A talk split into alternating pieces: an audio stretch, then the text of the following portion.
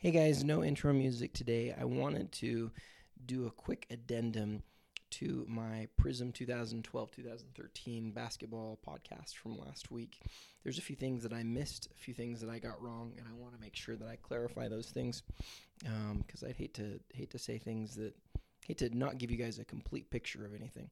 So the first thing is if you if you've already if you haven't li- already listened to that, go back and listen to it. I think it was a really good podcast, and appreciate your feedback on it. Uh, I've gotten a lot of positive feedback on it. The number one thing that I want to make mention of is that is I want to give a, a better um, credit to the blowout member who back in February of 2013 created this thread. If you're interested in finding it, you can go to the blowout forums and search for the member. His name is Karl Hungus. K A R L H U N G U S. And he did some really excellent work that I think, especially in retrospect, we, we need to applaud and give him a lot of credit for. So I felt bad that I hadn't done, done that on the last episode. What he did is he looked, he watched, he says, a thousand breaks of uh, case breaks of Panini Prizm basketball. And he, he basically created a thread to say, hey, I believe that I have found the what what should be the stated odds of all of the hits in Prizm, and that's awesome because um, in retrospect, because Panini doesn't provide those odds, you really need somebody to do something like this. So he said he watched a thousand of them, and he found certain things. And we talked about a lot of those on last time's show, but I want to make a few things clear that uh, that I don't think I made clear last time. The purpose of his thread wasn't to go into the retail product, but was to focus on the hobby. As he did that, though, um, there were other members who chimed in, and the thread kind of evolves into a review of both products, both of the odds of the silver and of the green. The green is more difficult to um, to test because it seems like people didn't open cases of retail; people opened boxes of retail. And if you're looking at boxes, he makes the point that if somebody doesn't get a good box, they're more likely to not show the show what they got, and I think that's probably true. So it's less exact in in on the retail than it is on the hobby. So he he provides a, a wider range of how many boxes there are and what the likelihoods of are, are of a green and things like that. But I still think that his findings are pretty informative, and even though the range is is larger, it's still really uh, helpful. It's still good information. So, and I, I neglected to talk about the greens on the last show more uh, as much as I should have. I think I mentioned them, but um, per Karl's findings here, uh, the greens are believed to have. Um, I think I said this last time. The greens are believed to have a print run of around 100. He says, I want to get it exactly right in here. He says that he believes it's, I think he says 70 to 110, um, which is, again, pretty large. Uh, pretty large range, but but that's what he comes up with. Um, I think the other thing that I really wanted to, to tell you here was there there's there's a number there's a number of things. Um, mentioned the green. I've given Karl the credit.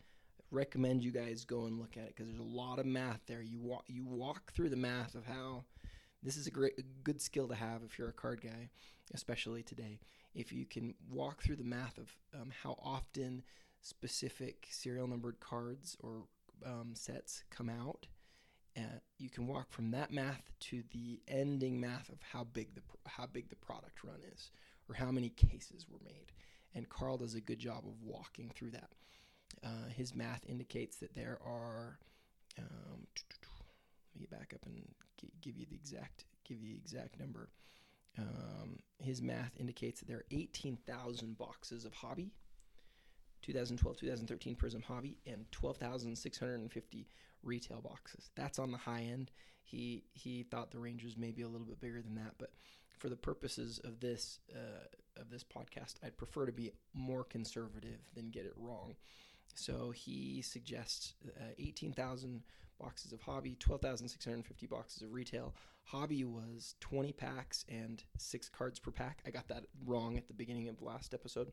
So 20, tw- so the average box of hobby 20 packs six cards per pack and within each box two autographs two silvers or sorry three silvers and two inserts so when you do when you do that math uh, that that comes out to 113 uh, cards, 113 base cards per box. The average retail box, or retail has 24 packs and four cards per pack, so more packs but fewer cards per pack, for a total of 96 cards. But if you back out the the greens and the other things that you can get in each one, you end up with 91 or 92 base cards per box, which um, if you combine those two things together and you extrapolate that across the whole of the boxes, you find the total number of base cards. And if you divide that by 300, assuming that each base card is created in equal populations, that gives every base card a total population of 10,615, which I'll let you decide whether that's a big number or a small number. Um, but I think it's an interesting number so 10,615 base cards, 180 silvers, uh, around 70 to 110 greens. That is that's what you get in, or that's what the entirety of, of the product, both hobby and retail, provide you with. Okay, the last thing I want to add. I thought that there were at least three guys that signed on card, but the only two that I can find actually are Durant and, and uh, Kobe, when I got off the off the recording last time, I went and I checked because I thought Kyrie was sticker or was on card, but then I had second thoughts about it, and I turned it turned out that he was actually on on sticker. So I misspoke about that too. Um, if anyone has any information as to who else was on, was on card, I would sure be interested in hearing that. Um, but yeah, I like I said, I re- recommend you go check out that thread if you have more interest in the original Prizm. Um, I would uh, I'd recommend you know looking at Karl's calculations and, and making sure that you agree with those. But uh, you know take those for what they're worth. From my perspective, I've mentioned this already a couple times. From my perspective, uh, most of this Prizm stuff that came after 2012 isn't especially um, appealing to me. But the first of a of a movement of um, you know has been an eight year movement for Panini now, which has been really significant. That first year has more value and more intrigue to me. I think uh, I think that the way that some of the things are being priced is definitely interesting and is controversial. Um, and I have lots of thoughts on that, but I'll keep the pricing stuff to myself because um, because again I don't want to influence that as I mentioned last time. But I do want people to know what I think are, are the, the facts about it, which which are it is the first Prizm, so that is significant.